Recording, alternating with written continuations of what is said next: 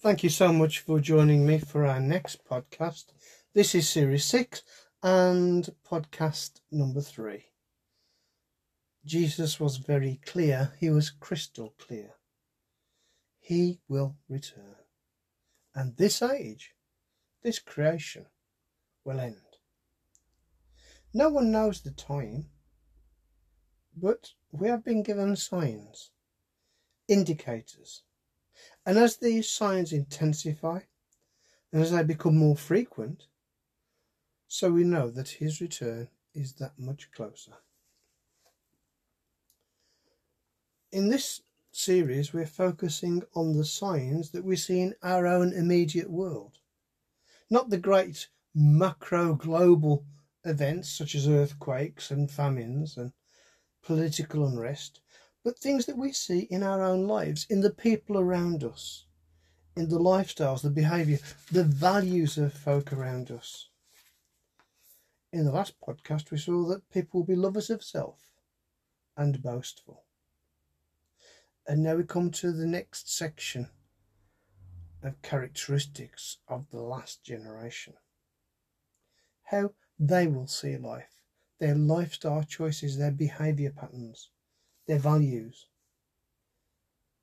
It's a long list of characteristics, and we've got really not enough time to stop off at each one and discuss each in depth. So, what I want to do is to just walk through this list of characteristics and mention a few things about each, stopping off at one or two just to emphasize something that's of particular interest. 2 Timothy chapter 3 verse 1 says, Mark this. There will be terrible times in the last days. People will be lovers of themselves, lovers of money, boastful, proud, abusive, disobedient to parents, ungrateful, unholy, without love, unforgiving, slanderous, conceited, lovers of pleasure rather than lovers of God, having the form of godliness but denying its power. Have nothing to do with such people. Now, the words used in various translations uh, do change a little bit, although the meaning is always the same. but let's just go through them. In the last days, people will be proud. To be proud means you have a sense of superiority, uh, often a, a, an air of, of arrogance, a feeling of self importance. Paul says in those last days, increasingly people will be feeling as if they're so very, very important. And people will be blasphemous. To be blasphemous really means to speak against someone, to deliberately try to injure or humiliate them, to put someone down and put yourself up. It's the use of ugly words. We see this all the time on social media, don't we? People will be proud, people will be blasphemous, there'll be disobedient children. The picture here is of children out of control who are unteachable, disobedient, children who think they're in charge, who call the shots. And people will be covetous, lovers of money, unrestricted cravings. That's what covetousness really means. It means to just have anything you want, whenever you want. It's about unrestricted cravings, a preoccupation with possessions. The original word there, covetousness, it was used for um, when someone would go to an offering, uh, to go to an idol and give an offering in silver. And the idea is rather than give the offering of silver to the idol, you keep it for yourself and that word was translated then and, and used and, and, assimilated in ancient world to talk about someone who's just preoccupied by possessions. They don't give, they don't share, they don't follow their basic obligations. They just want everything for themselves. And then Paul says they will be unthankful or ungrateful. There's a change here the word ungrateful or unthankful, it speaks about a change from being thankful and grateful to being ungrateful and unthankful. It means a generation of people who are unappreciative, and ungrateful. There's a loss of a sense of gratitude or appreciation.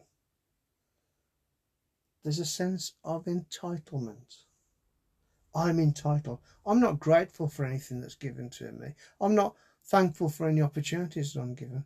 I am entitled to this. And this sense of entitlement is one of the key characteristics of the last generation. They see everything from their own point of view. They see everything from the point of view of I want and I'm entitled to it. There's no appreciation of work, the work or the cost or the efforts or the labour or the love of others. It's just I deserve everything that I want because I'm entitled to it. And then Paul says, unholy. To, the word unholy means to have no fear or reverence. There's a, a loss or a lack of fear of God, a lack of reverence and respect for God. But it also means to be vulgar and smutty and base and ill-mannered. And so this picture is it's very ugly, isn't it? We're talking about a, generation of people who are self-centered, who want everything for themselves. They don't want to share anything. They're never grateful for anything.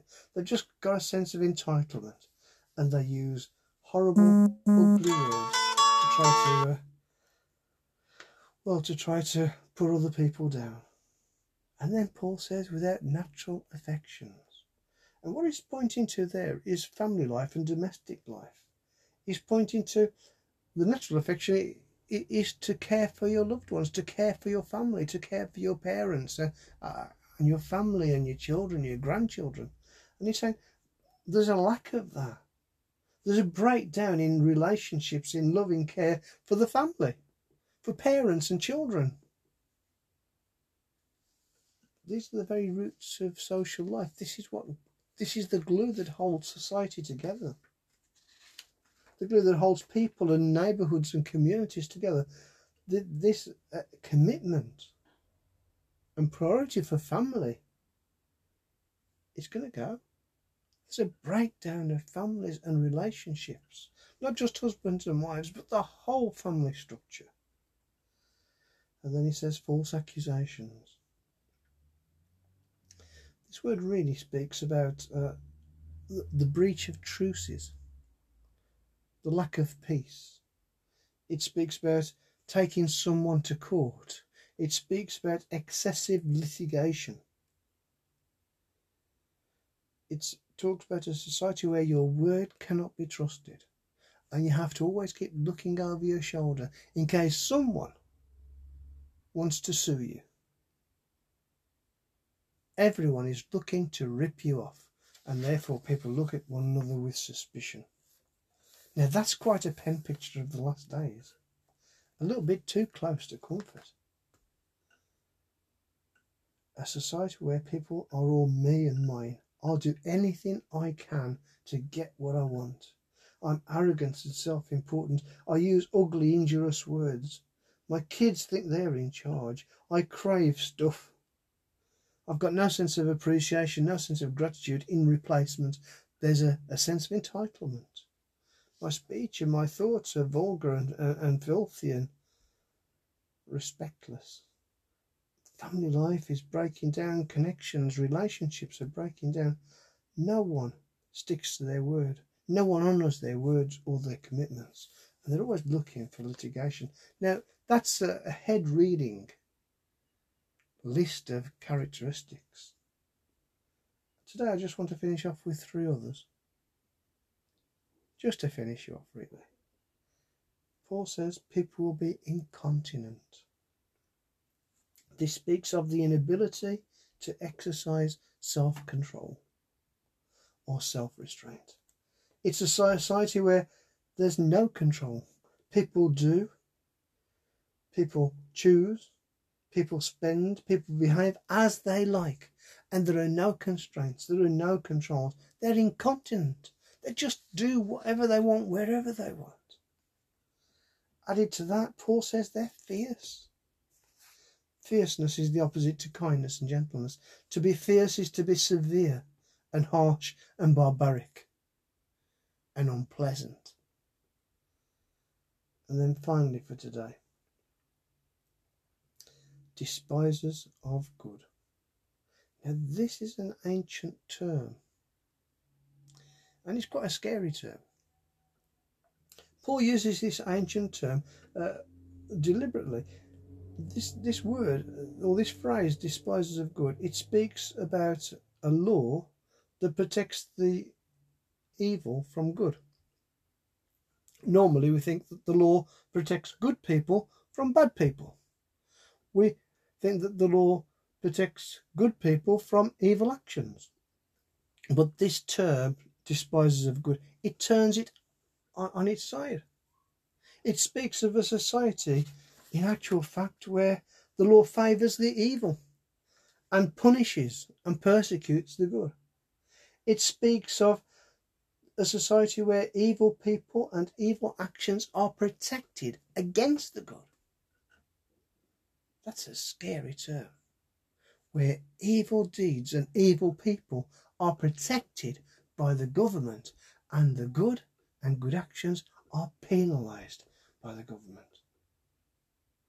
Well, that's been quite a list, hasn't it? And a terrible indictment upon the last day of society. The problem is, I suppose, is that we can all see quite a few elements here in our society today. In the next session, we'll finish this list off. There's just five characteristics left. I hope you know don't feel too worried or or discouraged. I want you to be encouraged because God knows what is going to happen. God has everything under His control, and He is working a great plan for our deliverance and rescue. May the Lord bless you today mightily.